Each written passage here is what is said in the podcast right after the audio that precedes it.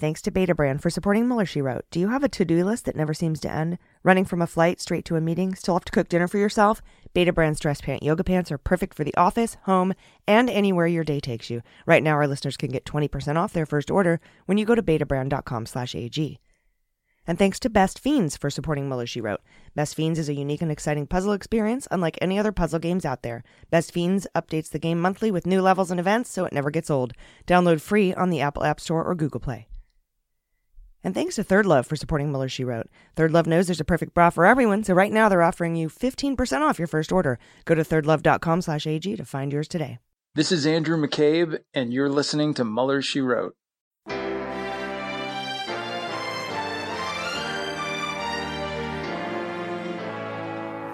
So, to be clear, Mr. Trump has no financial relationships with any Russian oligarchs. That, that's what he said. I, I, that's what I said. That's obviously what the, our position is.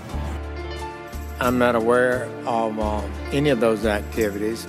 I have been called a surrogate at a time or two in that campaign, and I didn't have not have communications with the Russians. What do I have to get involved with Putin for? I have nothing to do with Putin. I've never spoken to him. I don't know anything about him other than he will respect me. Russia, if you're listening, I hope you're able to find the 30,000 emails that are missing. So, it is political. You're a communist. No, Mr. Green. Communism is just a red herring. Like all members of the oldest profession, I'm a capitalist.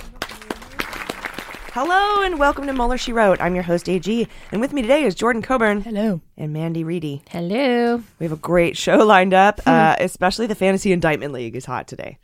Uh, do, do, do, do, do. Uh, we have former U.S. Attorney Joyce Vance.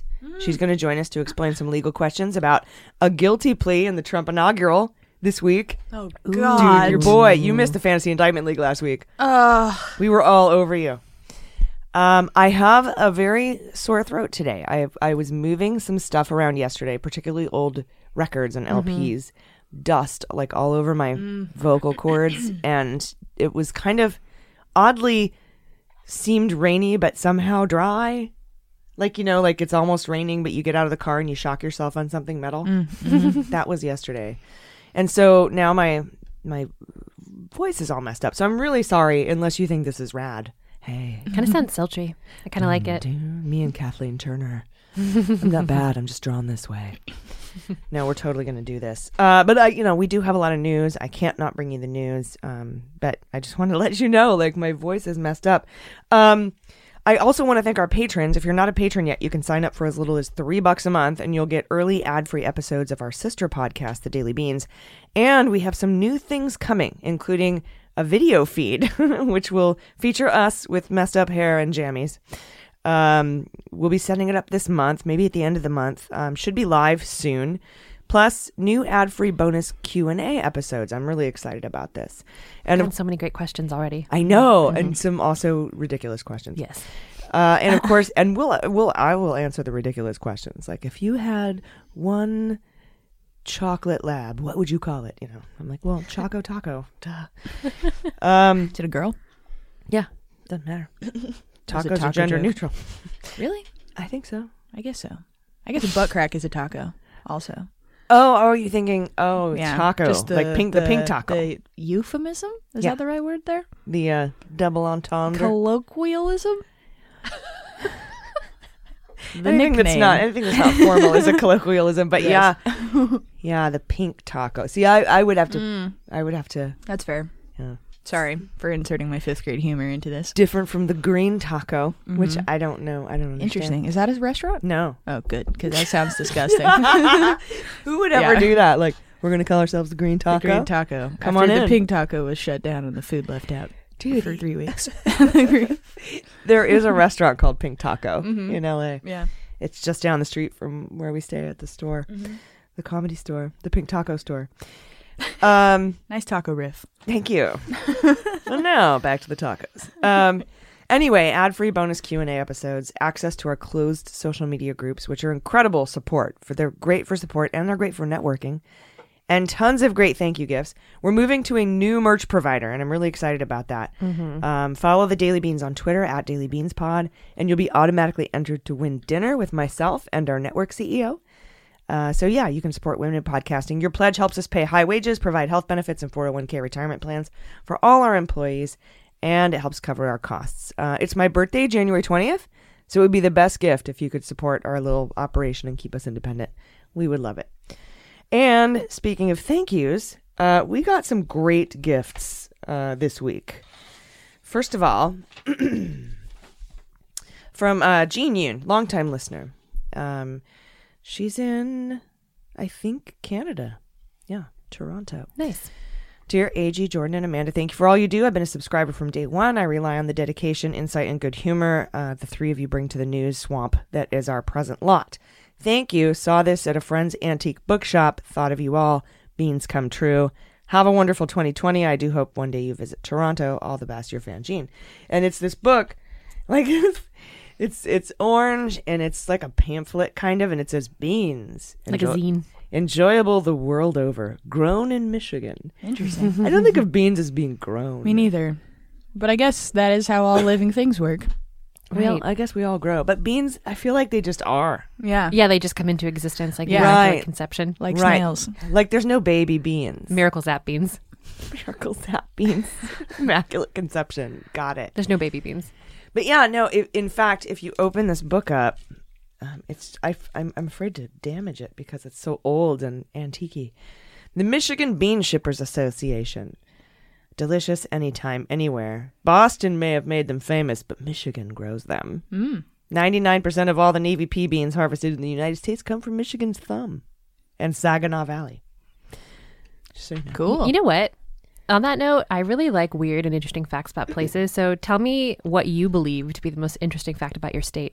Tweet at us. Ah, your state or your city. Or your city. I love Yeah. that. I love that shit. I Yeah. love finding out like weird details about someone's like, we grow the most blah blah blah. We got some bumper stickers um, from Bill Moyers, Vote for Sanity in 2020. A democracy can die when there are too many lies. Thank you for those bumper stickers. And then we got these amazing handcrafted wood name tags and coasters. So there's one that says AG, one that says Mandy Reader, Mandy Reedy, and one that says Jordan Coburn. It says Mueller She Wrote. These name tags are laser cut from Baltic pine, uh, one eighth inch plywood. The staining is vaporized wood, adhering as it blows over the piece. Vaporized wood. Wow. Uh, I used one of your logos, and I think it worked okay. It looks amazing. The coasters are the same deal. Notice how deep the cuts are. It's so spills get caught in the coaster and then soak into the coaster. The cup is supported by the raised parts. Your logo isn't very symmetrical. well, excuse us. um, so I talked to Nancy Drew. So I added some lines to support a cup. I hope that works. It's beautiful. It is. Um, I really want to thank you all, all the patrons, for your support. I can't go into details right now, but I will soon, I promise. But your support is my rock right now, so thank you all so much. As I said at the top, we have a great show, but before we hit the headlines, let's make some corrections. It's a mistake. It's hard for me to say I'm sorry. Oh, I made a mistake. All right, so from Ento, we have on a recent episode, AG mentioned that if Bernie and Biden win the primary, for better or for worse, at least there would be no identity politics in play. However, Bernie is ethnically Jewish, and anti Semitism in America has sadly been on the rise, for better or for worse. I doubt a Bernie candidacy would be free of identity politics. First of all, it was Amanda who said that, not AG. And second of all, I don't know if Bernie's Judaism rises to the level of identity politics. I mean, he's mentioned it like twice in his life. And I don't think he's a practicing Jew. Mm-hmm. He's definitely not an Orthodox Jew. Not that that matters or makes any difference whatsoever. In fact, when the DNC was hacked by Russia, they got emails from the Hillary campaign, or at least from the DNC, saying, let's attack Bernie for not being Jewish enough. I don't know if you remember that. No. Um, so I, I, I don't see that as a huge identity politics situation. It wasn't when Lieberman was vice presidential candidate. I don't, I don't see it as being one here either. But you know, maybe I'm wrong. But I don't know that that falls into the identity politics. I definitely feel the white nationalists won't forget it. That's for sure. Yeah, yeah. Good point. Yeah, Yeah. I don't. Uh, I I- it's I I can't I can't foresee how that's going to go down. Obviously, um, but what I meant by that was they're old. They're both old old straight white men. Everybody who's left is a white person. Yeah, That's I think what you're saying. And it, But I'm not despite, discounting his despite Trump's best efforts, uh, Judaism is not a race, right? It's a, but I mean that's different now. He's actually called it that so that he can. I don't know. He was. I can't speak authoritatively on anything to do with Judaism or being Jewish because I am not. and I don't. Oh, I'm not saying I am. What I'm saying I is, is that. Trump made a rule. Yeah, absolutely. To to make it uh, racial so that Mhm. it can be considered racist. Yeah. If something goes down. Right. Mhm. Uh, although Netanyahu is now has a warrant out for his arrest. for Trump's arrest. From Netanyahu. Oh, Are you okay today? I am. I just was like, I heard you incorrectly, and I was like, Netanyahu has a warrant out for Trump's arrest. That would No. be what? no, no, no. Spain. Oh God, Oh, I wish they could do global citizens arrest. Yeah, I wish that just was a like walk up to him Yeah. like, "Hey, citizens arrest, citizens on patrol." uh, Uh, yeah, no, he has a warrant for his arrest in Spain. Uh, if he sets foot in Spain, he will be arrested. Oh, Wow. wow. And Spain's where Grinda's from. That they were like a huge help, uh, intelligence wise, in the Mueller investigation. So that's fantastic. Uh, another correction from Andrew Markey. Hey, Daily Beans. I'm currently on active duty. Uh, I- I, like you, am disgusted at Gallagher. However, I doubt that is why recent troop deployment was disallowed their cell phones. Um, since my entry into SOF in 2012, I've had several no notice deployments, and phone bans were the norm. Uh, the troops recently deployed and are not SOF, though this is new to them. Check these out, and you'll see why we avoid phones overseas. All right. Thank you for that. It's normal. Uh, but the, He the- said he's currently overseas right now. He says he's currently active duty, Active duty, and. SOF. Got it. Well, thank you for your service. Yes, thank you for your service, Mr. Markey. But yeah, it it, it was um, odd to me because the article made it sound like this never happens. You know, that wasn't my point of view. That was from the news that I got. Um, I find that happening. Sorry, go ahead. When I was in the military, we didn't have cell phones, so uh, we didn't. Sorry, I to- laughed so hard at that. But you're Pull away from the mic laugh. that was a pull away. That was a pull out laugh. You pulled out and laughed. What were you gonna say? Oh, I was gonna say I find that happening a lot actually with reporting where the tone of the article doesn't kind of match the actual facts if you look into it more. The reality of it, right? yeah. so now I find myself needing to like, ch- even if it's you know, especially actually the New York Times, you know, they had a weird stint of being like Still all over the place with yeah. Um. So Wall totally. Street Journal did it this week too. I'll get into that in a bit. But yeah, you're totally right. Like, what the fuck? Mm-hmm. Uh, Michael Watson. Turkey is a member of NATO. Their ascension happened in 1952. They call it an as- oh accession. Oh, all right. I was gonna say ascension. It's like it's like Jesus. uh, though honestly, given their defense procurement, oh, this person is from the UK. They spelled defense with a C. So cool. accession might be a know that. special UK word that I'm. uh, the procurement of the Russian anti-air system, the S-400, to their regular use uh, threats to European NATO members to destabilize the European Union. Destabilize with an S. Good job. Uh, one would wonder why they still are. Yeah. Okay. So you're saying Turkey is a member of NATO. I was for some reason thinking they weren't. I think it was Ukraine. I was thinking of. Um, too many scandals to keep track of. Too many scandalous countries. Uh, not countries, but relationships with scandalous relationships with other countries. Right. Well, and it's also hard because we have a president who says very anti-NATO thing at times, but then also throws bones to Erdogan all the time. So it's like, who do you hate in totality? I can't tell. I can't keep up. Doesn't feel like Erdogan should be in NATO, but uh, Yeah. right now I guess we shouldn't either. So, uh, and he says while listening to you all from Sweden, ah, oh, Sweden, not the UK. You guys remind me of how hilarious and insightful Americans and Canadians slash Amanda can be. Your great contribution to us in Europe is understanding what the hell is going on in the United States. It cannot be understated. Lots of love and keep it coming. And then um, some dude um, whose opening statement. Well, first of all, he complained that I call it a compliment sandwich. He says you wouldn't put a piece of bread in between two pieces of bologna. Fine, it's a shit sandwich. If you want me to be fucking nice about it. Uh, and then he got, if, and then he, so he com- he corrected us on the corrections, and then he says, um, that gerrymandering the the decision of the gerrymandering SCOTUS case was more complex than we alluded to. Well, that's just it. We only alluded to it. We did an, uh, like almost an entire episode on the gerrymandering SCOTUS case. You can check it out if you want to or don't. But kindly don't accuse me of not covering something when I already have and you don't know. Send me a message like this. Good job. Thank you for sending me a message. All right, we have a lot of news to get to, so let's jump in with just the facts. All right, this week we finally heard a little bit about where Nancy Pelosi is going.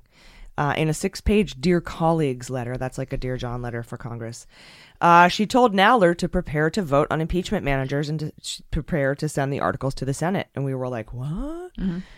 Um, this isn't my favorite, but she has a plan, and I'm going to support it. I'm not going to be part of the media that vilifies her. They've been poking at her and poking at her, mom, mom, mommy, mom, mom, mom, mommy, mommy, mommy, mommy, for like ever to try to mm, mm, mm, get her to send the articles. And she's like, I'm just fucking doing my job, just chill. So here we are. Um, anyway, she may have a few tricks up her sleeve yet, and it could be. Uh, there was a, story that came out like just a couple hours ago that Parnas Parnas's lawyer again was to Congress, mommy, mommy, mommy, Mhm. mommy, like, hey, I've got some stuff Mhm. you want to see, and maybe that's what, maybe that's the if you want to withhold them for now. yeah, maybe that's Mhm. the trick she's got up her sleeve. I don't know. Or, you know, because she didn't say I'm sending the articles over. She said be prepared to have a resolute to talk about a vote for a resolution to appoint the managers and then send the articles over. That could be a while. But Yeah. she's also running up against the election. Yeah, I wonder how much of um, their conversation, you know, behind closed doors is sort of what do we do in this scenario, which seems to be the case, that is him continuously doing things that are impeachable offenses constantly. Like, how do we split? How do we split that up? Do we split it up at all? What kind of action do we take against that over overall? Right. So I I, wonder if it's not Parnas. You know, there's a bunch of things. There's like a freaking treasure chest of crimes and misconduct and Veritable high crimes and misdemeanors. Yeah, so it's so I, I feel like There's no that's a big part of it too. Yeah, it's it's like how do we how do you play a move when it's constantly your turn? You I know, I like where like where do you But pick? specifically, I want that fucking in any day now. More Manafort documents will come out about Ukraine and the peace plan, which was just a backdoor communications to allow Russia to have control over, you know, the peninsula, over Crimea. But like you're right where do you stop because and then right after the election we had the first round of javelins which we only sold to ukraine after and, and we gave them a presidential visit a white house visit too but that was an, only in exchange for something else right Mhm. and so we have to and of course back then it was shokin and the, the corrupt government that Right. was in power so it was a little easier Right. And then they have to remove Marie Yovanovitch. And oh, some Yovanovitch emails came out this weekend, which Ooh. are just nuts. Um, basically, uh, an email, uh, I think it was from a top diplomat at the Secretary of State uh, saying that Yovanovitch, to Yovanovitch, saying, don't testify. Don't testify and don't hand over documents in the impeachment inquiry. Like direct documentary evidence of obstruction of Congress. Yeah. And who did that come from? Some a top official at the Okay. State Department. Hmm. Mm-hmm. Do we know if it's Pompeo or have any beans? If I knew, that? I would tell you. Well, of course, yeah. yeah. Fair enough. You're all like, why are you withholding it from us, AG? well, because it's Give me the fun goods, for me. It's just fun for me. no, uh, yeah, no, it's redacted. They're heavily redacted. These 42 emails, that 42 pages of emails that were sent, and a letter. That letter to Yovanovitch. Hey, you're not allowed. Uh, interestingly, George Conway and Kelly. This is Kellyanne's husband. Uh-huh. and Neil Katyal have penned an op-ed in the Washington Post with an idea that basically this is for the articles that involves the House sending one article of impeachment, um, the obstruction of Congress article, and holding the Ukraine extortion abuse of power article. I call this splitting aces. Mhm, Yeah.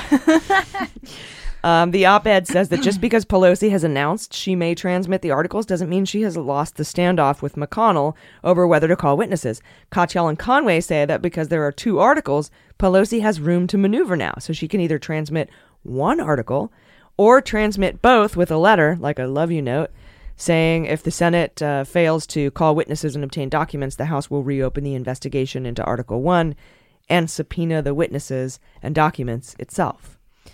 Now, I don't know why you need to put that in writing. I thought that was what would just happen anyway. Mhm. But Katyal and Conway prefer splitting aces, and they say it makes perfect sense because the obstruction article is a matter of public record. No more evidence is needed. Uh, but the this implies that there is more evidence needed in the first article, which I disagree with. They had 17 witnesses. Everything they don't need any more witnesses. It'd be nice to have Bolton and Mulvaney like uh, people that the the president is blocking from Mhm. testifying to testify, but Unless they just are talking about more being, you know, like stuff that remains to be seen. What do you mean?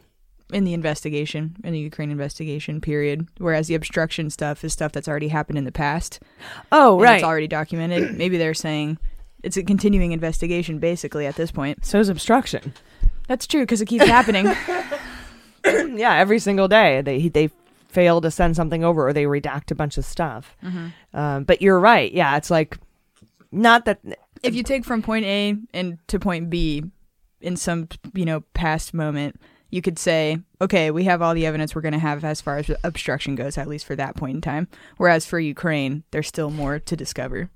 I agree, but that's not what they said. What they Mm-hmm. said was we have enough evidence in the obstruction, which implies that we don't have enough evidence in the Ukraine shakedown. And I Mhm. just wanted to Mhm. be like, uh, yeah, we do, and yes, we do, and that's the end. But you're right.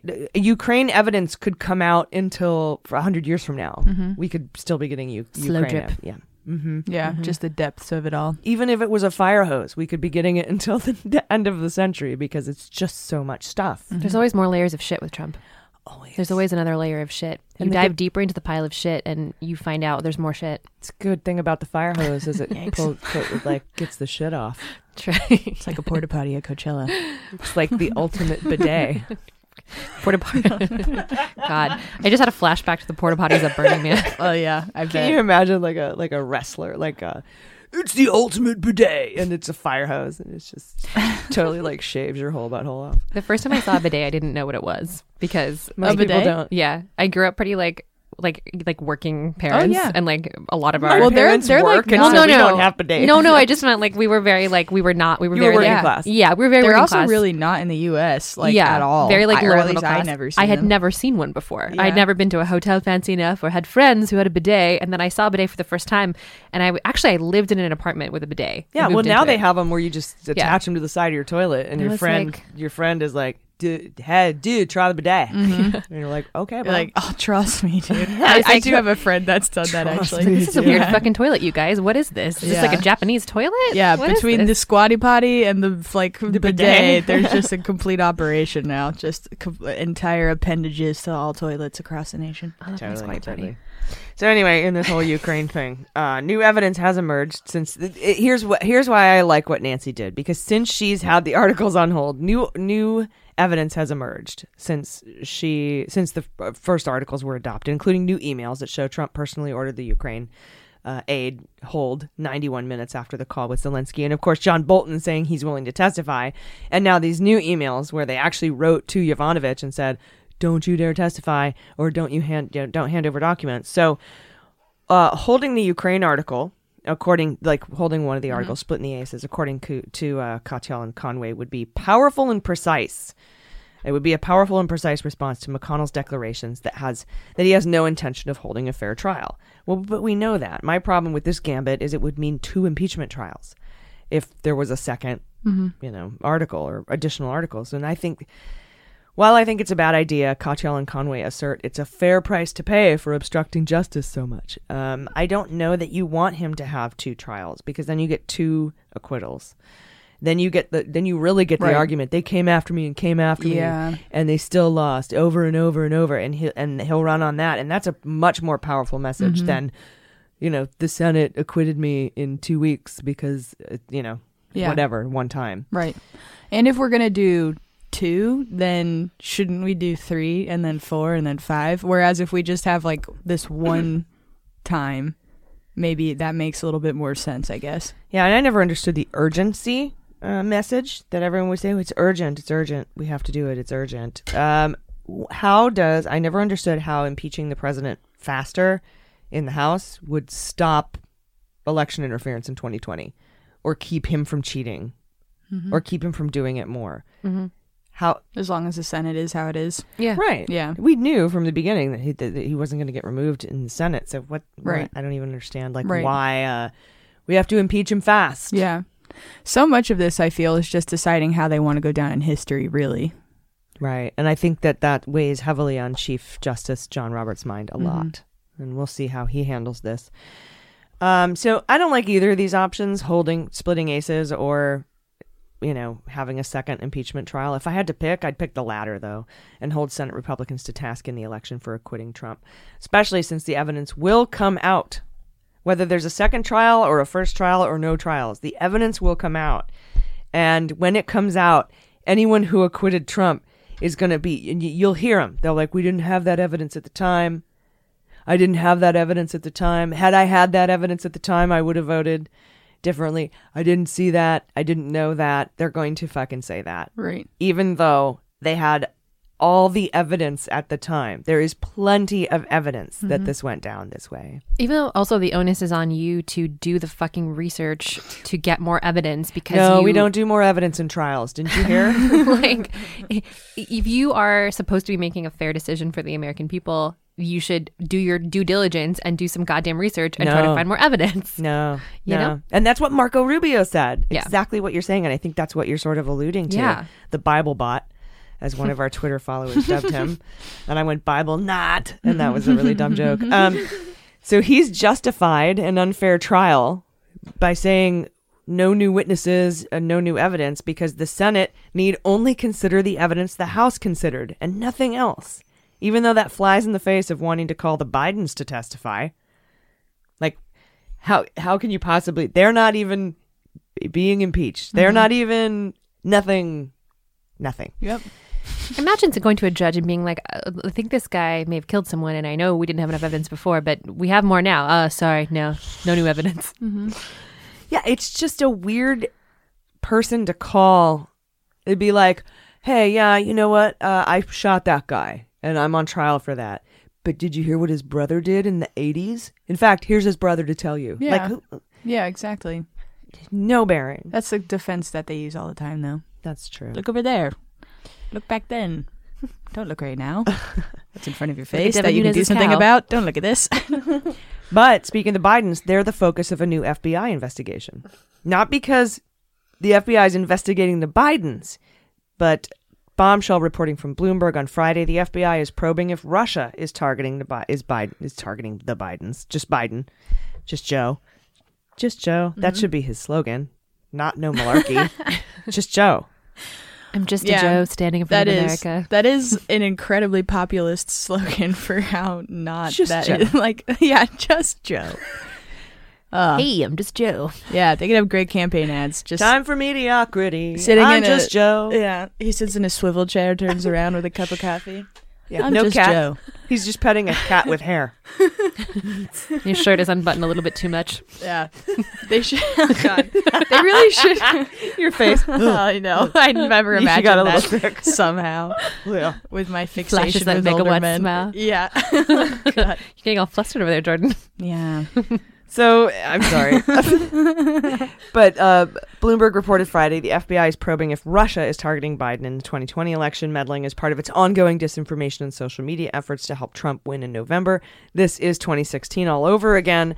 Uh, interestingly, part of the inquiry is to determine whether Russia is going after Biden by spreading disinformation about Biden's past involvement in U.S. policy toward Ukraine while his son worked for an energy company there. Interesting that the number one defense of the Trump side in this whole Ukraine shakedown and the witnesses they want to call are based on this uh, conspiracy theory that is now being investigated by the FBI as election interference because it's such a conspiracy theory. We know the answer is yes to that. I bet the beans. There's already a full investigation open and ongoing. Uh, though there's no confirmation of that from the FBI. The question becomes do they keep it a secret like they did in 2016 or do they announce it? Mm-hmm. Uh, as this is no longer Obama's intelligence community. Um, I hope they learned from 2016. Keep your eyes on Chris Wray's job. If he's probing Russian election interference, he might go the way of Comey. So God, keep your eye on that. This could this is Go the way of Comey, as in fired through the television. Everyone's fired through the television. yeah. Via tweet, a tweet that you see on television. Yeah, exactly. And with all that in mind, the New York Times has a story that also came out Friday warning that Russia has grown stealthier uh, approaching the next election. Groups linked to the Kremlin have recently infiltrated the network uh, of an elite Iranian hacking unit attacking systems in the Middle East and Britain, hoping Tehran would be blamed for the hacks. After interviewing dozens of officials, the Times says it's clear many of our, our vulnerabilities from 2016 still remain. They're still there. Uh, the task of heading off the Russians is now made more challenging by new threats from other American rivals, such as Iran, which has more motive than ever now to interfere in 2020 with the killing of Soleimani. Stunningly, they report that Fancy Bear has Hmm. shifted some of its workload to servers in the United States because the NSA and other agencies are limited by law to operate abroad. So the NSA can't investigate servers in the United States. They have to investigate abroad. Isn't that crazy? Wow. So they've moved- Okay, I don't understand how servers work exactly. So they're in Russia, hacking, like Operating out of servers in the United States. via like some sort of proxy, Yeah. like some code. I don't shit? I don't know, but Okay, they're like they no, don't they don't have no. like sympathizers Like- in the United States. Yes. Oh, they do. Wow. Yes. Wow. That's the thing. And this was in the Mueller report. Remember they had some servers in Bisbee, Arizona? Yeah. And they were paying contracts for this. I just don't I don't think that the that the proxies here know Mhm. what they're using their servers for. They Mm. just rent out the server space. But because they do it in the Mm, United. States, the NSA, CIA, they Right. can't touch it. Damn. Uh, and then so that's um that's Co- uh, Fancy Bear. Now Cozy Bear has apparently dropped off radar, off the radar altogether. Hmm. No one knows where Cozy Bear is. Hopefully cozy somewhere. Yeah, I was gonna say just living out the rest of their days in the arms of a six-year-old child. Just snuggling. Uh, then we have the Internet Research Agency, which has ditched email accounts in favor of encrypted communications tools like uh, Proton Mail, which are harder to trace. Uh, taking a note there. Proton Mail, hard to trace. I'm kidding. Uh, and they're also trying to exploit the Facebook loophole that allows for political lies or lies in political ads now, and they're and they're paying American users, American users, to hand over personal pages. So like they'll come to you and say, I give you 100,000 for your page. And then they over they take over your persona and use it. Mhm. So they aren't like, you know, the picture of the bulldog with Mhm. a name and 18 letters after Right. it. It's it's More believable. to you. Yeah. Um so that's uh and and setting up offshore bank accounts to cover their tracks. Right. Which I I'm pretty sure they were doing already. Like did they read the Mueller report when they wrote this? But as as we all know, McConnell has uh, blocked multiple election security bills. So Fuck, I cannot believe. So Russia is trying to frame Iran, basically. Mm-hmm. So are they truly just? I mean, they're sounds like another Ukraine thing, doesn't it? yeah, yeah, but also just like they're just so dedicated to instability and, and like fostering it, and they just keep roping in different countries. It's working. It's the world it's- is crazy right, right, now. right, and they're like. Again, just swooping in and capitalizing off of fear mongering tactics that have been happening on the U.S. side. To But also think about like how much money and how well Putin would do if the United States went to war with Iran, and also how Putin benefits if the United States and Ukraine are no longer friends. yeah, So that's why yeah, they're framing right, these, and a, these countries and a lot that of Iran- benefit them from the U.S. not liking them. Mhm. and a lot of Iran's weaponry is from Russia, right? hmm Yeah, the t- the two missiles that took down uh, the the plane that we're going to talk about in a bit Mhm. um, were purchased from Russia. Yeah, I wonder if it's like as simple. I'm I'm sure it's not as simple as that, but if they would stand to gain a lot of money, even just in the arms side of it. Uh, anyway, we have a lot more headlines. Believe it or not, I feel like we've done a whole show. Goodbye. Uh, no, we'll be we'll be right back uh, after this break.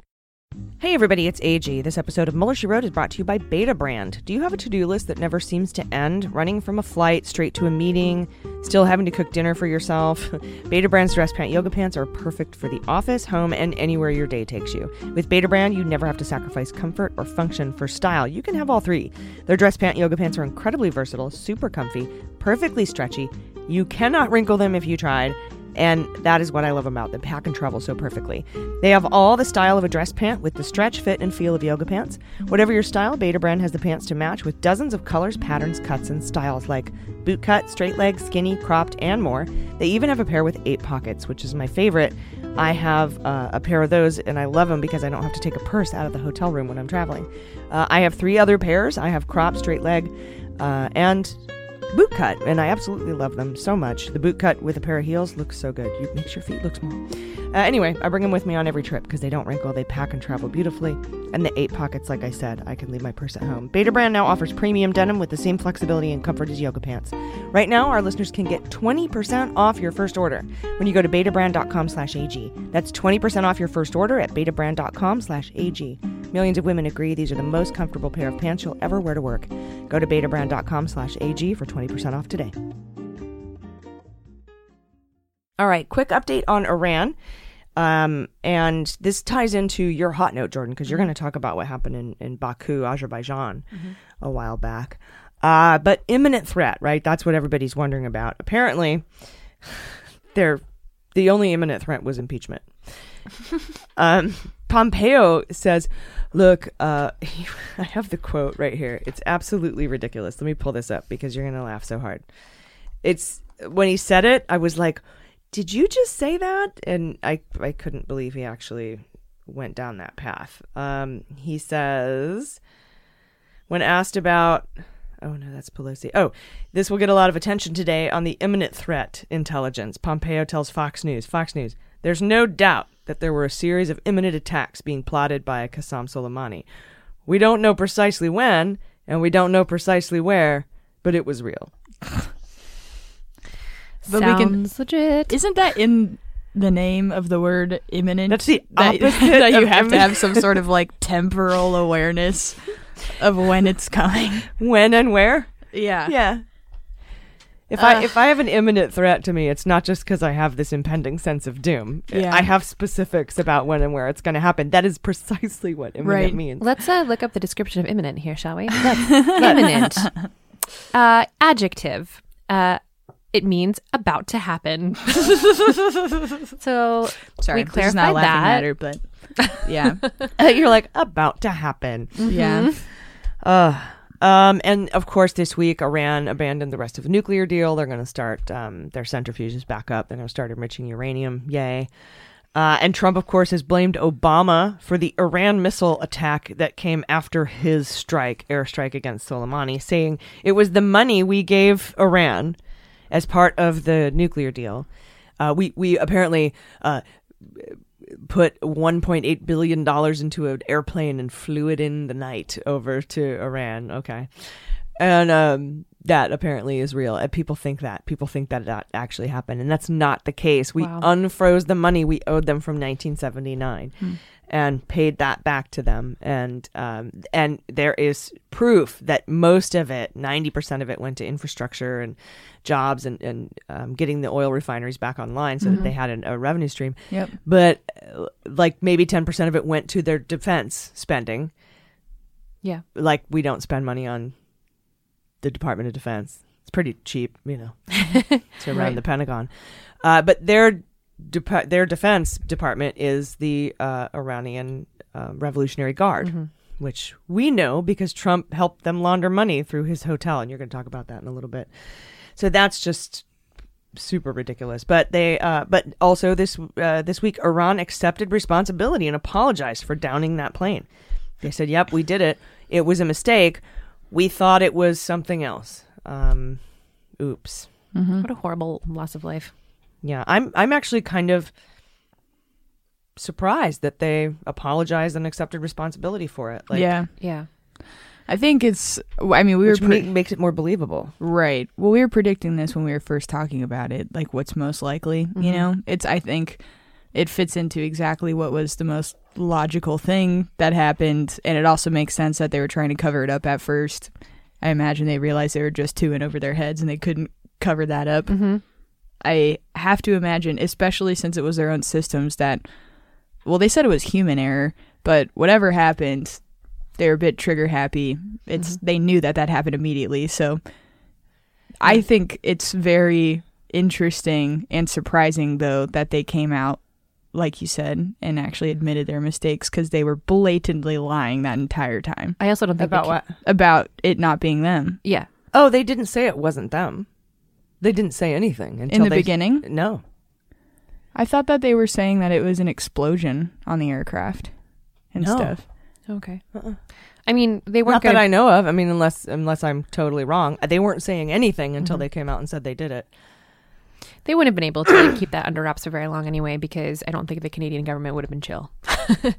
they were pretty like aggressively pursuing. Wait, I know what you're talking about the now. investigation At first, they were like, "We think there was a fire on the plane, or Mhm. that the engine blew up." Mhm. Yeah. that was that was definitely them. Yeah, and then they started changing their tune slowly about letting people look into the black box. You know, but no one else has seen it yet. Right.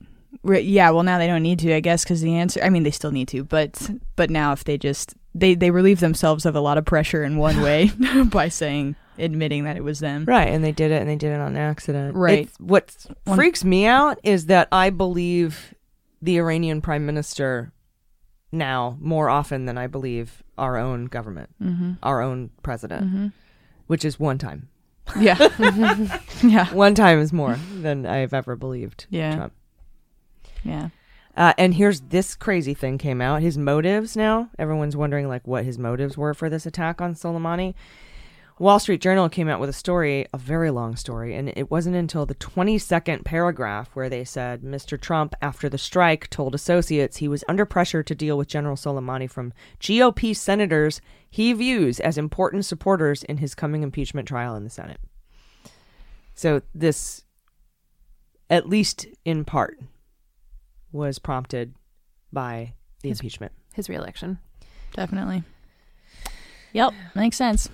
I mean, to the surprise of no one. Yeah. Fuck. Right. We were guessing that, but for him to just fucking come out and say it. I think that he thinks, like you've said before, though, if he, he if he says it, it makes it okay. If he says it out loud, then he wasn't trying to hide it or cover it up, and it wasn't a lie. Mhm. Like the more he says things openly, the more he thinks it's okay. So Mhm. yeah, I suppose. Um, that's a weird phenomenon. it's weird. Where And- you're like, just because you say it doesn't make it okay. And from the Mueller files, I feel like we should have like a Rockford Files theme song right here. Prosecutors in both the Manafort and Stone cases have said they're ready to release more documents from the Mueller investigation. Uh, while we were recording last Sunday, prosecutors told a federal judge they were ready to release previously sealed details from court proceedings about how Manafort lied during his cooperation. Now, we knew he lied, but apparently there's more details about what he lied about because Last year, we know his plea deal fell apart. We found out he lied to prosecutors about five topics, and remember, one of them was completely redacted.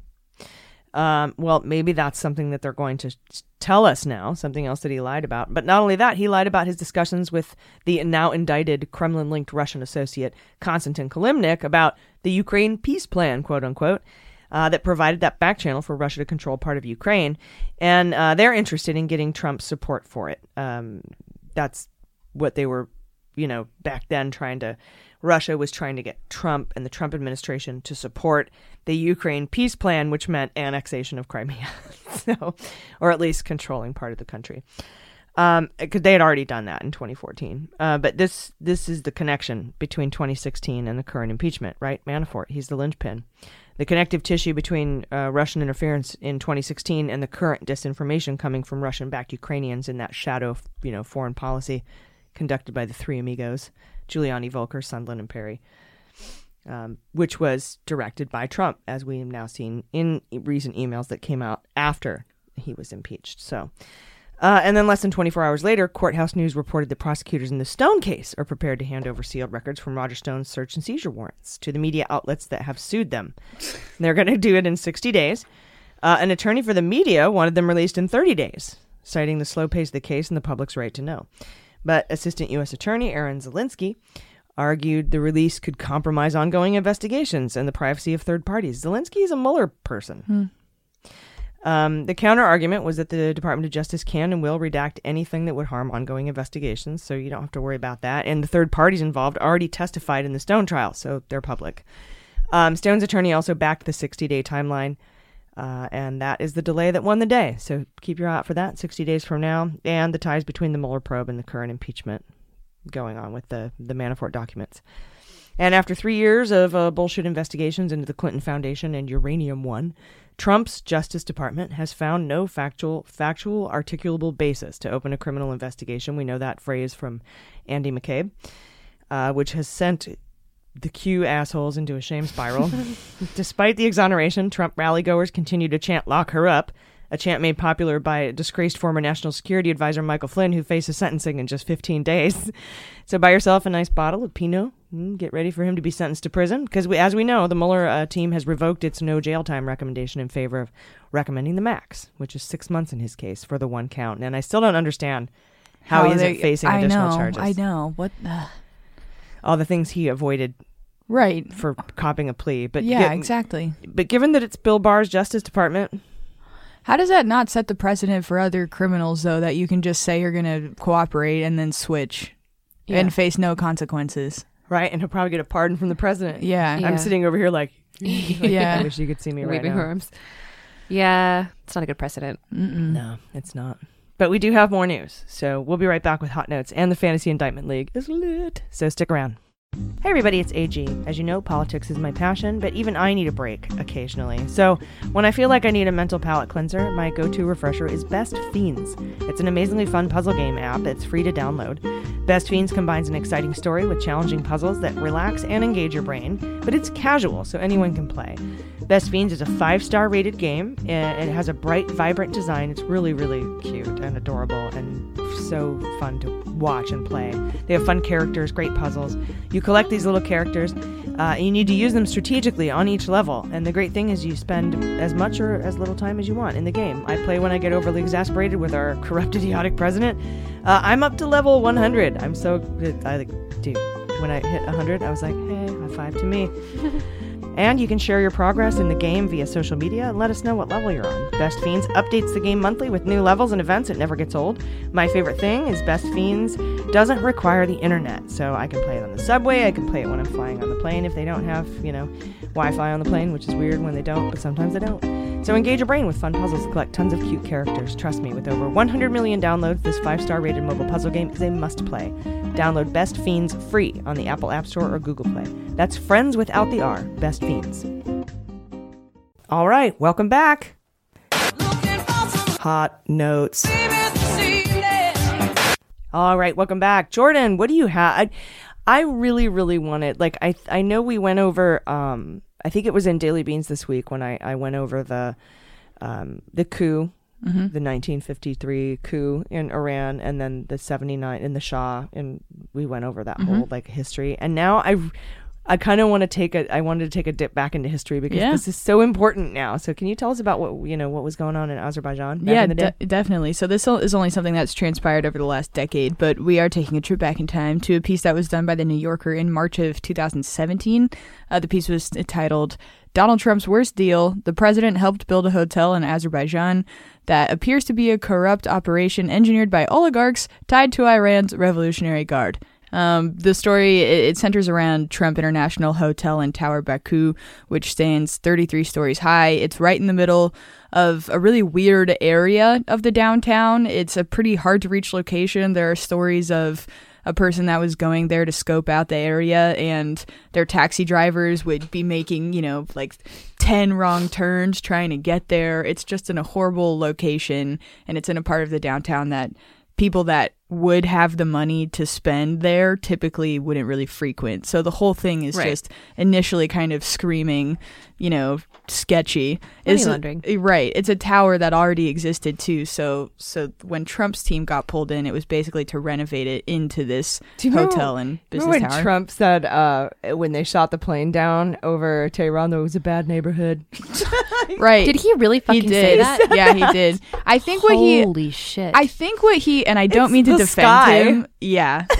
I don't mean to defend him at all. He meant Iran. kill me before I do that. But yeah, but I also think that he was kind of saying like colloquially that shit I mean missiles were flying over there. I think that that's what he meant by the bad neighborhood part. I think it was Yeah, it was a dangerous time in the sky. Yeah. I don't think he Sure. literally meant like No, it wasn't it like- happened it wasn't over like a- a, ghetto or something. It was like a Baltimore shithole country. Right. comment. Yes. Yeah. No, but I'm I sure know. he'll make one But- of those in the next week that we But can I look just forward thought it to. was funny. Like it was a bad neighborhood. I'm like, it's Yeah. the sky. Yeah. Yeah. Um, so plans for this development or renovation, major renovation, th- that started all the way back in 2008. Trump org signed the official contracts all the way back in 2012. Uh, but by the time Trump org formally announced the project in 2014, it was during a time in that country's history which is there were like incredibly low hotel occupancy rates in the area, and it really just didn't make sense for them to take the project on at that point in time. Again, just screams money laundering. But for some reason, they decided to take on the project.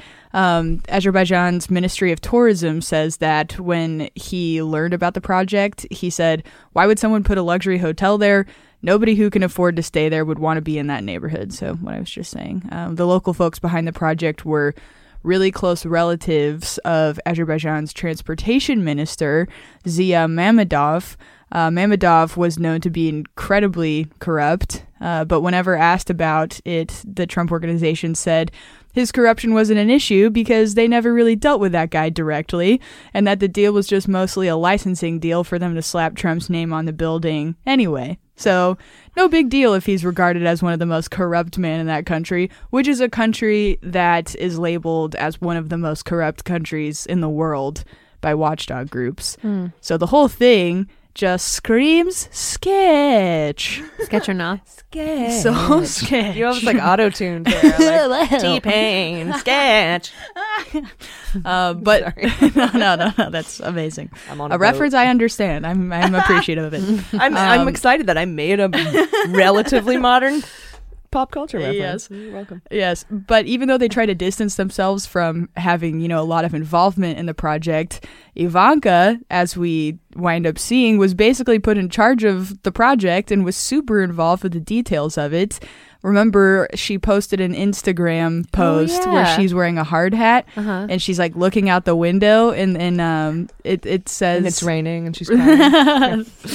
yeah, this one had a more rosy outlook, I guess. But, uh, and the caption reads Ivanka has overseen the development of Trump International Hotel and Tower Baku since its inception, and she recently returned from a trip to the fascinating city in Azerbaijan uh, to check in on the project's progress.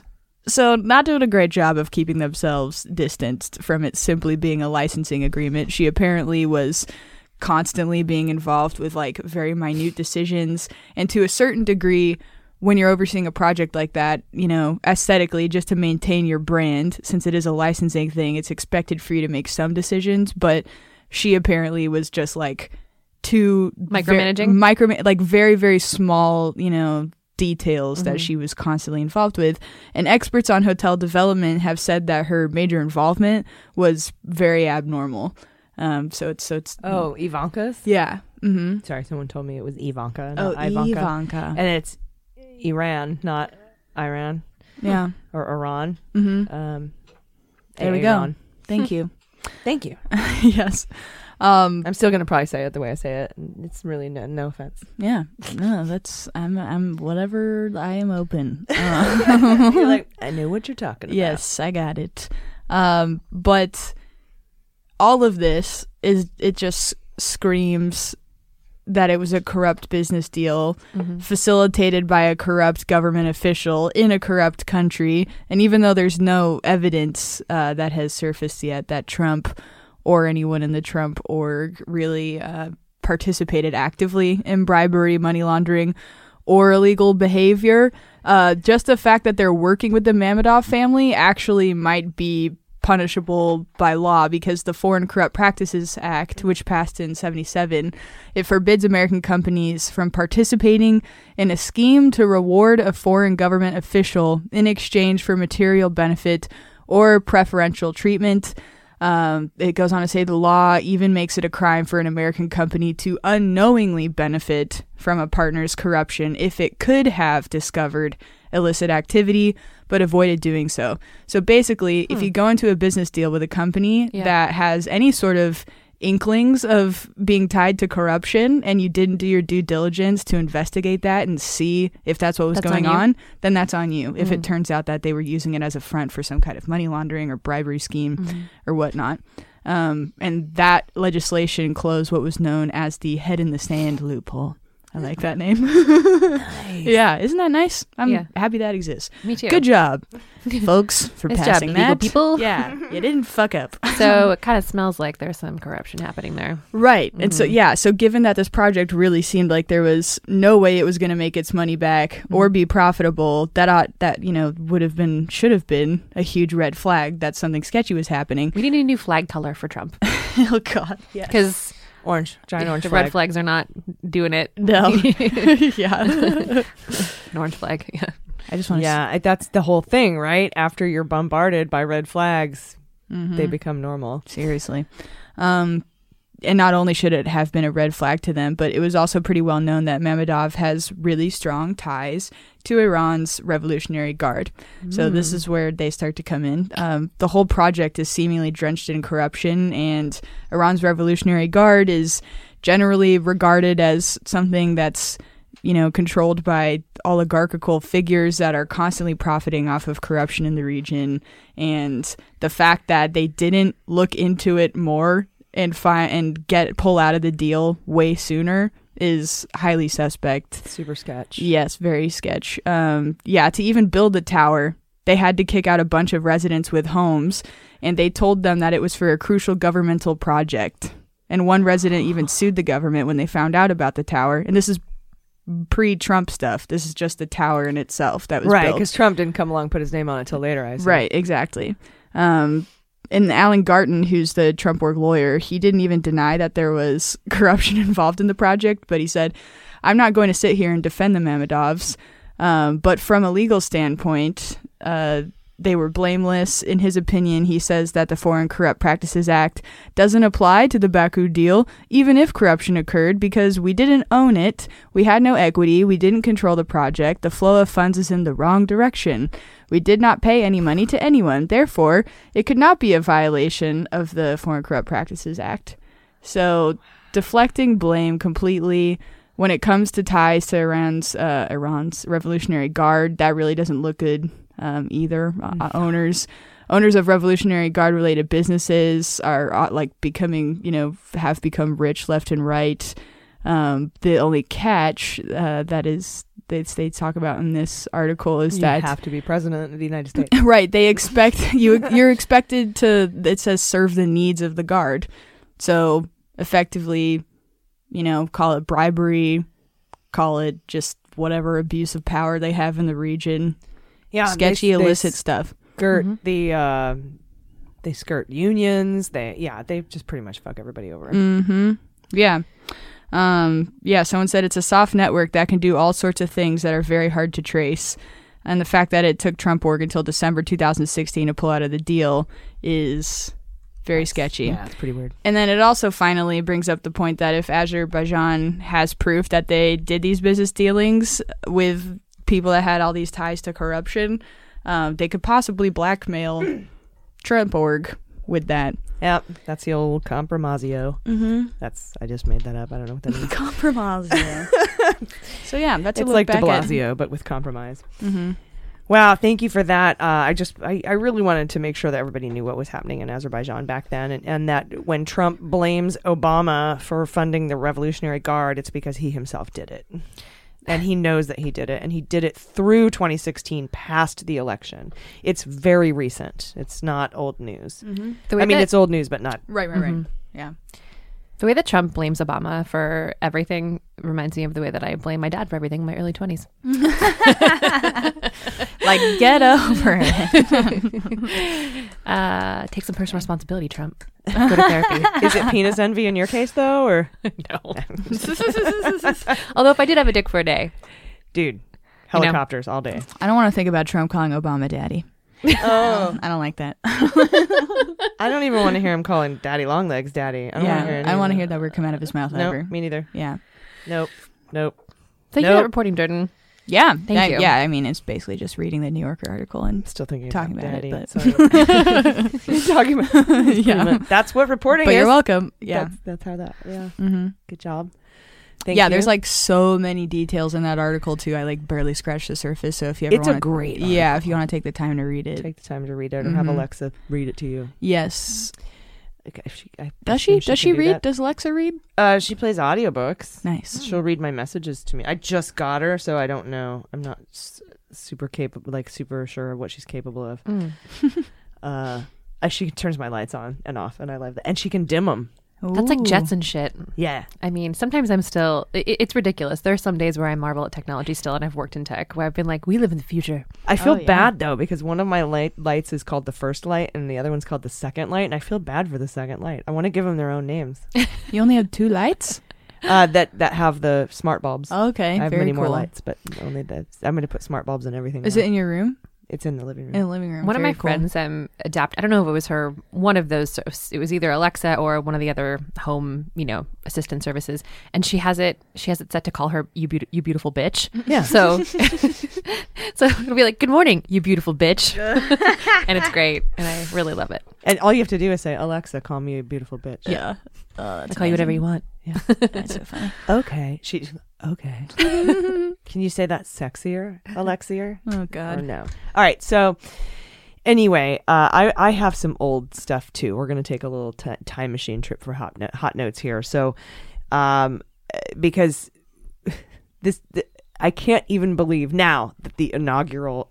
Uh, investigation is just now ripening. So let's listen to last February, nearly a year ago, when we had this breaking news story.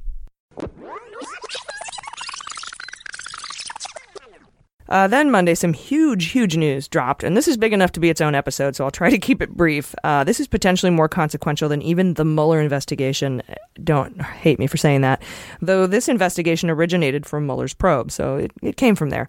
The Southern District of New York issued a broad subpoena for the Trump inaugural committee, and we've been following this story for a really long time since we found out Trump's inaugural cost twice as much as Obama's, apparently, but was like one tenth as cool.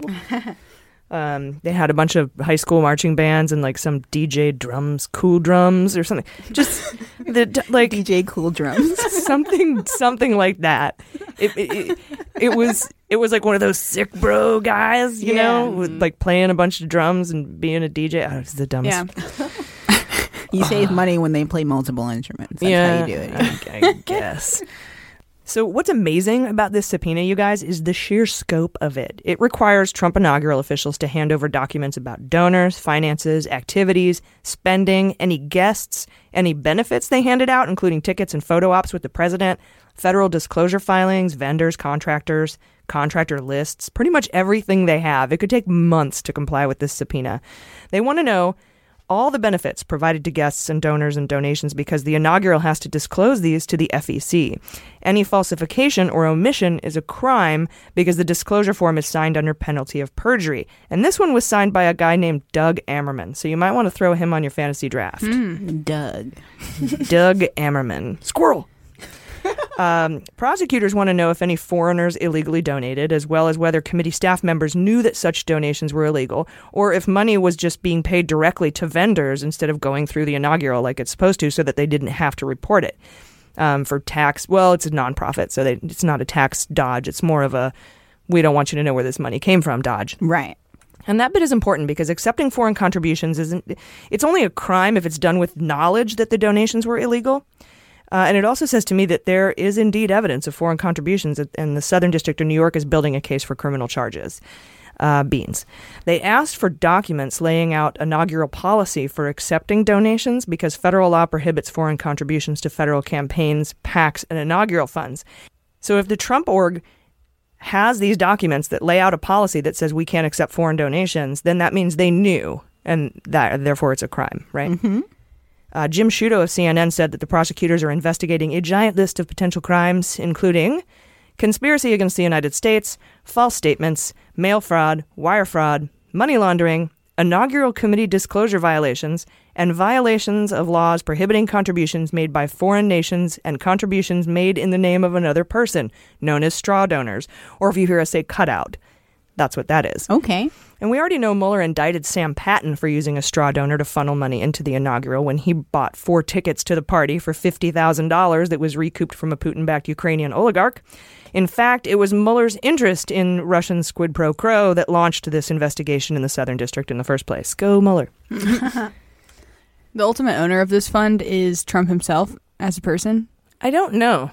I don't know who the ultimate. I think the ultimate owner is the Trump inaugural. It's a it's an entity. It's Got a it. nonprofit. Is that to protect themselves, like basically from legal like liability? Like No, I think it's just you have to set it up as a 501c3 or C4. Okay. 4 C5 something.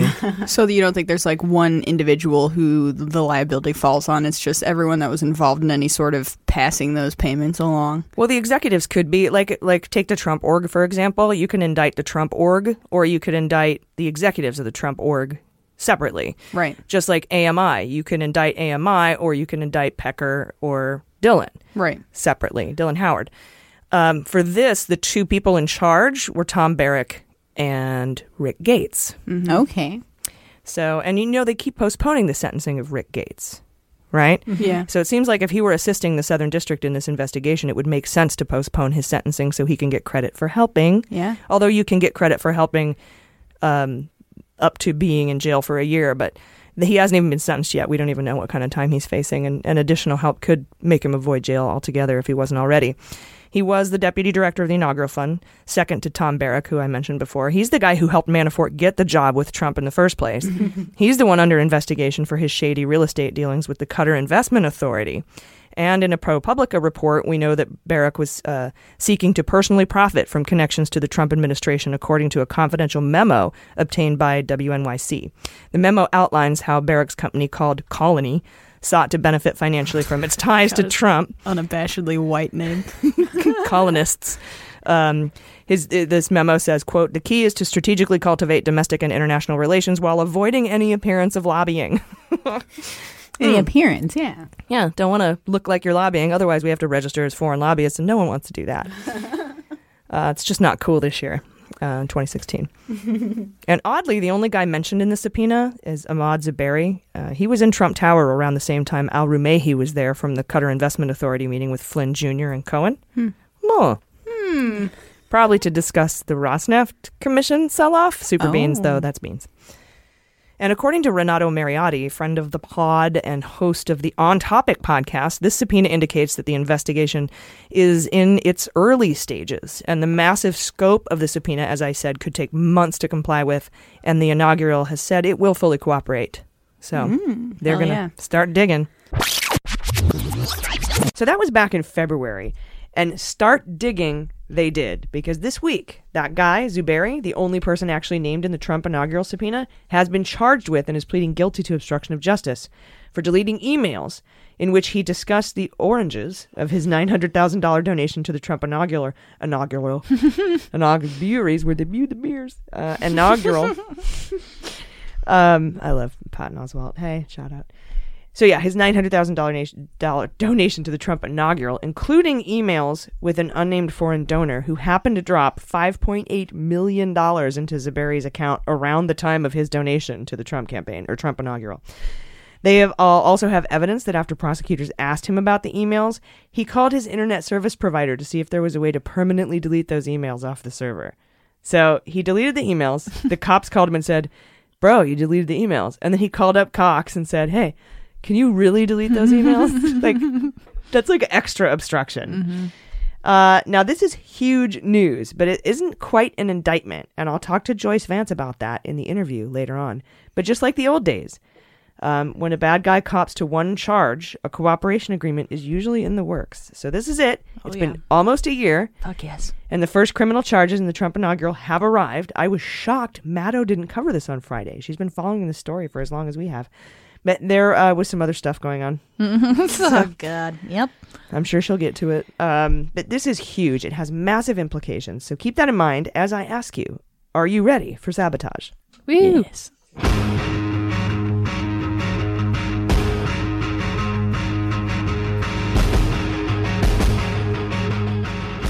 All right, my hot note takes us right into sabotage, which is the guilty plea by Zuberi in the Trump inaugural case. So keep that in mind as you make your picks this week, because if he's indicted, then I would imagine, like I said, most of the other subjects and targets of the inaugural investigation are low hanging fruit now.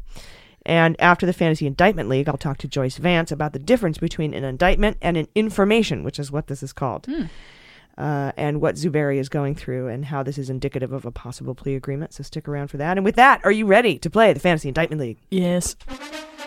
I'm gonna be indicted! No, wait, it's gonna be okay. Indicted! Honey, Dick. Indicted! Honey. I'm gonna be indicted! Hold it. They can't. It's gonna be okay. Just calm down. I can't calm down. I'm gonna be indicted. All right, I went first last week. You get to go Woohoo! first, Jordan. Tom Barrack. Yeah. No shit. Really, a Zuberi plea agreement. Yeah. Oh. Oh wait, he didn't already. He just pleaded guilty. Okay. Um, I will do Cheating. Trump inaugural. Cheating off my thing. Oh, I wasn't looking. Sorry. It's okay. I send you guys the script anyway with all I my know. picks. I in just it. never read it. Sorry. I like to be in the moment. You know. All right, all right. I mean, I look the the shit I'm supposed to talk about, and then otherwise, I just like to be present. I'm going with a gentleman named Doug Ammerman. He's part of the inaugural. He signed off on all the Okay. stuff. All right.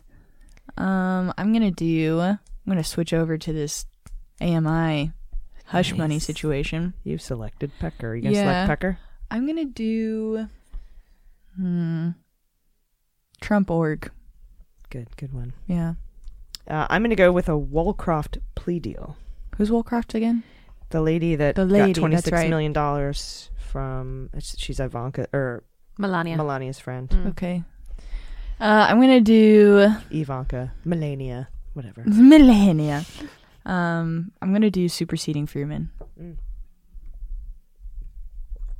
That's good. I'm gonna go Parnas plea. Nice. I'm all plea deals. Yeah. All plea deals this week. Is that four? Yes, you get one more AG. After you pick. Right? I get one more too. Yep, you Okay, both cool. do. Okay, then I will do a Parnas superseding. Ooh. Rudy. Oh Where in God! the Of course. is Rudy Giuliani. Kaludi Rudy. Kaludi Rudy. I have a question. If Ghislaine is overseas, actually, can they? Would they still drop an indictment on her?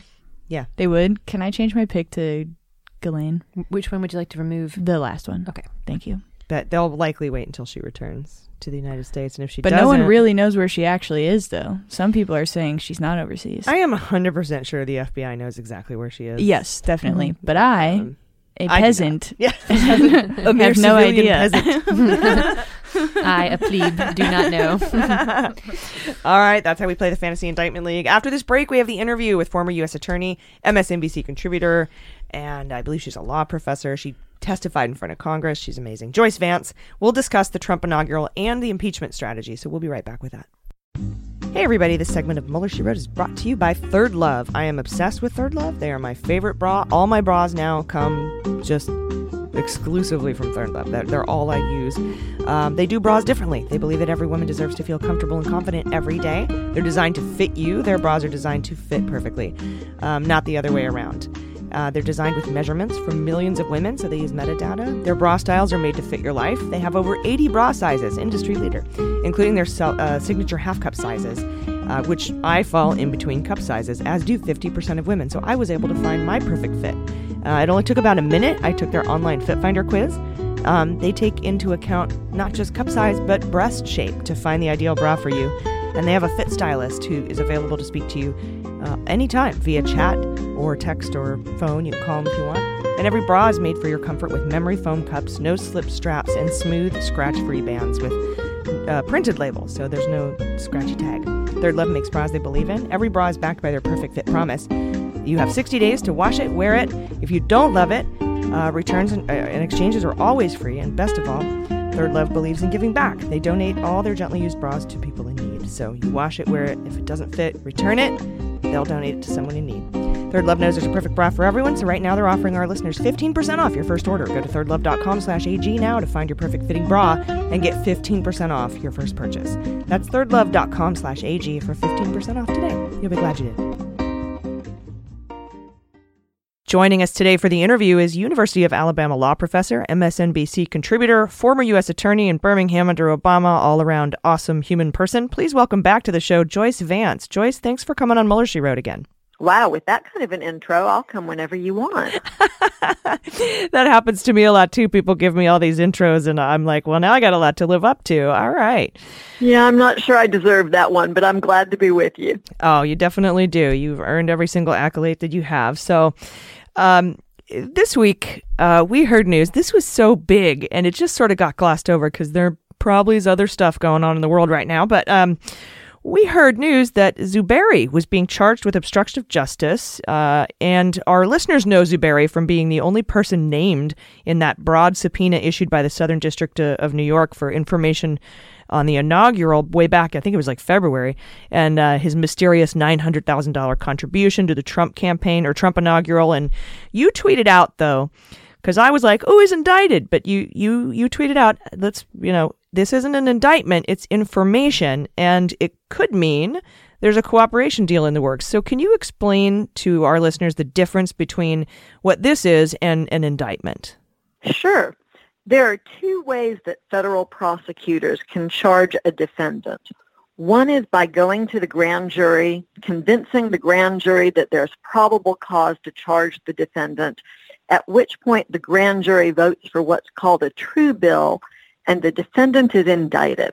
That's the constitutional procedure. A defendant has a right in the federal system to be indicted by a grand jury. So when you see a defendant who's charged by an information, it's like somebody's waving a big red flag to tell you that this is a different kind of a process. The prosecutors haven't gone to a grand jury. This is a charging document that's based on a prosecutor's signature. And so if the defendant wanted to fight it, the defendant would go into court at the first opportunity and say, I move to dismiss this information. I'm entitled to an indictment by grand jury. So you know that when prosecutors bring in information, that means that there's a plea deal that's been worked out with the defendant in advance, that the defendant, when he's arraigned on the information, will waive his or her right to be indicted by a grand jury and will plead guilty. The, the interesting piece is what you don't know for sure, but what it seems likely we can infer here is that the defendant will also be cooperating with federal prosecutors, and that's why there's a plea agreement before he was charged. Yeah, it would seem that with all of the, I mean, he's facing other charges too in California, and uh, and it seems like this happens uh, quite a bit, at least that I've seen with this, with folks uh, kind of surrounding this administration, is they'll be charged with one thing when they're clearly guilty of many other things, and I, I hate to say clearly guilty, but uh, they, you know, they could be on the hook for other crimes, and it's the one, and they've agreed to plead guilty to it, and that just always screams that there that there's a cooperation agreement going on. So is that kind of, I guess that's sort of how we can deduce that that's likely in this case. Yeah, I think that's often the case. I mean, we don't know looking in from the outside what federal prosecutors have uh, evidence where they can prove a defendant uh, guilty beyond a reasonable doubt at trial. So sometimes we think that there's more evidence than there actually is, and prosecutors are charging only what they prove. But other times, and, and more likely here, as, as you astutely point out, is the fact that this signals cooperation. Um, but I do think it's important that we sort of just sort of take a moment to consider what does cooperation mean. Could it mean cooperation against someone who was involved uh, on the Trump campaign end in the inaugural? Sure. But more likely, given the contours of what we know about this case, it would mean charging the people who were using him to funnel unlawful payments to the inaugural. I think the one is more likely, although the entire universe is possible. right, sort of like Sam Patton and his $50,000 straw contribution to the inaugural for tickets uh, for Ukrainian officials. Of course, there's so many other people involved in the inaugural, and I think maybe a lot of this uh, has come out because of Rick Gates' uh, delay in sentencing. That he's he was probably assisting on this inaugural case with the Southern District as well, and it's just it's interesting though because you and I have talked a lot about Bill Barr and he's the where the buck stops in the Southern District. And I, I'm just, I'm kind of frankly surprised that these investigations are going forward and active, and, and there's movement in them. Uh, what what does that say to you? Does it say maybe we're looking at just something that's so ironclad, or that Barr just doesn't have his hands in it, or or what's the deal there? You know, it's tough to stop a righteous case. I think um, an attorney general who meddles in a case that prosecutors are working where they've developed sufficient evidence to go is taking uh, a dangerous and possibly an illegal path. But I think in this case, just being practical and understanding how this Justice Department has so often operated as a shield for the president, that's just another one of the factors that leads me to conclude that the cooperation here is probably as against other contributors and the Trump campaign, the Trump inaugural committee, will continue to take the position that there was no way that they could have vetted these contributions and that they were unaware of the source and not involved in any illegality. Yeah, that's that is a good point. and and I assume the inaugural itself as an entity could could be in trouble. Um, that's an interesting question. I don't know the answer for certain because I'm not sure what their legal status is and if they're an entity that can be punished. There would certainly be people who were involved who would have susceptibility to individual liability. Ah, yes, that makes sense. I think about that often too when I'm thinking about the Trump organization, although they are a f- full for-profit and they don't have any of that weird Yeah. gray gray area of being a any kind of a nonprofit or not-for-profit, etc. Um, I'm sure that there's a short answer to that question about the inaugural committee itself. I just don't know it off the top of my head. Yeah, and me neither. um, speaking of subpoenas, I also d- wanted to pivot here for a second and get your opinion on um, the Bolton factor, I guess, uh, if you want to give it a, a reality show name, because that's what we're living in. Um, he has said he'd be willing to testify to the Senate. Um, when asked if he'd be willing to testify to the House, he didn't comment. I think somebody, I think even Swalwell said that he said he won't testify to the House, and if he does, he's going to file with the courts.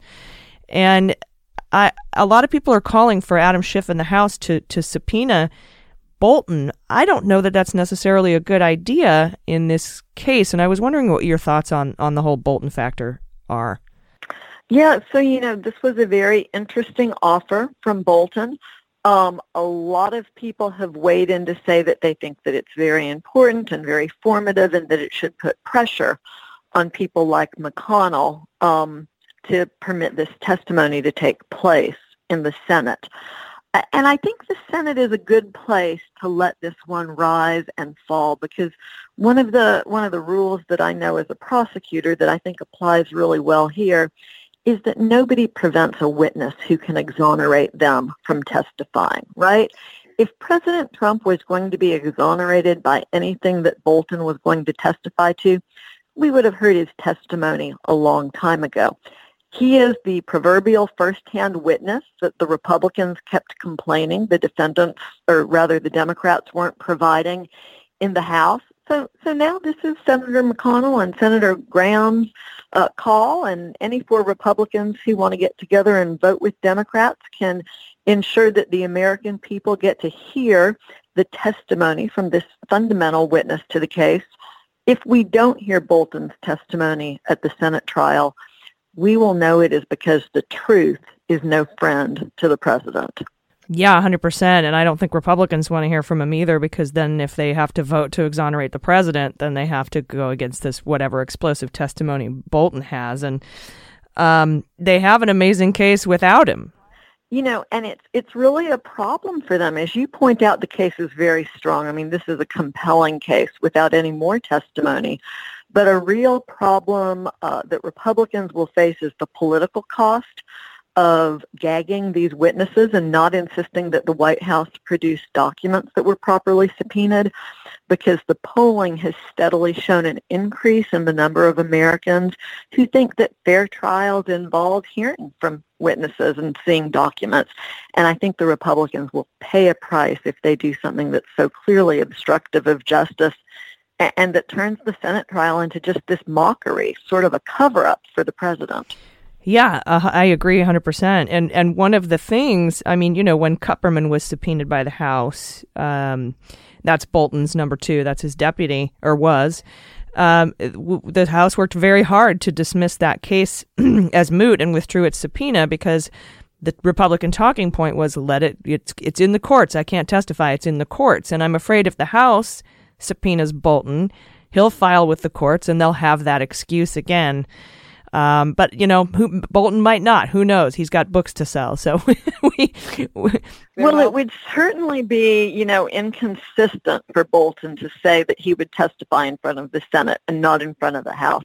That would certainly put some political shellac on this entire process. Um, I, I hate to be sort of the skeptic here, Uh, Bolton has books to sell, as you point out. One way of ensuring he doesn't have any classification problems is if he's already testified to the substance of what's in the book before the time it's released, and he has a little bit less trouble getting that past the government. So maybe that's one motivation here. Oh, that's interesting. I hadn't thought about that before. You know, that's a it's a possibility, but I think another possibility is that he's decided that the American people deserve the truth and it's time to do the right thing. We can speculate, but I think we'll have to wait and hear it from Bolton's own lips. Yeah, from his mustache. I think uh, I think your I think your former assertion is probably closer than uh, he wants the American people to hear the truth. But you know, we live in skeptical times, and it's so easy to fall into that pattern of skepticism. I think one of the things that's really important for all of us as Americans is that that we don't get so um, closed off by what Trump is putting the country through that we can no longer give our fellow citizens the benefit of the doubt. So I, I'm a big believer in letting people tell you who they are um, and not giving someone the benefit of the doubt when they've proven they don't deserve it. At the same time, I think we need to show a willingness to listen and understand that there are people who, you know, do still believe in this country and do believe in the rule of law and that at some point we need to gather in all of the people that believe in that and come back together. Yeah, I think it's just hard when you've been burned so many times. You know, you give uh, Romney a chance and he burns you. You give Collins a chance and she burns you. You give Barr a chance and, and he burns you. So I think it's also maybe a little bit of that cynicism comes from that sort of fatigue. Yeah, that's where we all are. I think it's become very difficult um, to credit people with good faith. And, you know, I hate being the skeptic camp, but I'm firmly there. Um, I'm still hoping someone will prove me wrong. Yeah, I like to sit there too. That's where I like to live. So, thank you so much for coming on, explaining those differences to us, and giving us your input on uh, what's going on in the impeachment. Um, thank you. I, I can't thank you enough for, for taking the time today. Thanks for having me. Yep, everyone. Uh, University of Alabama law professor, MSNBC contributor, former U.S. attorney, Joyce Vance. Joyce, we'll talk to you next time. Talk to you soon. All right, everybody, that's our show. Do we have any final thoughts before we get out of here? First of all, thank you so much to Joyce. She's just yeah, mm-hmm. really lucky to have Hell her. yeah. national treasure. Mm-hmm. Uh, same thing I've been saying constantly. Make sure you're registered to vote. Make sure you know when your primary is. Make sure you're registered for the right party. If you Mhm. have not done that, do it. Thank you. That's it. Straightforward, to Yep. the point. Yes, I appreciate it. that. Um, no, I don't think I have anything on my brainsies. Hmm. So I'm not going to make a. j- I, you know, I'm going to let that one lie. Brainsies. And leave it. Any final thoughts from you? No. Oh, leader of ours. Just thank you so much, everyone. Um, I, I'm really going through some stuff right now, and I really can't thank you enough for being who you are and listening to the shows, and you guys too. I wouldn't be able to do this without you, so thank you Aw, shucks. so much. I appreciate you so much. You're the best. Um, that's it. So everyone, please take care of yourselves. Take care of each other. I've been AG. I've been Jordan Coburn. I've been Amanda Reeder. And this is Mueller, She Wrote.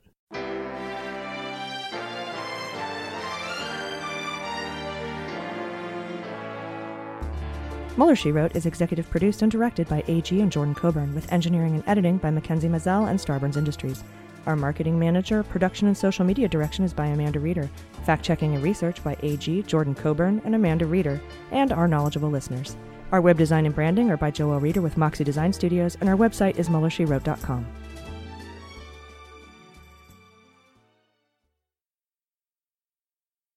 MSW Media.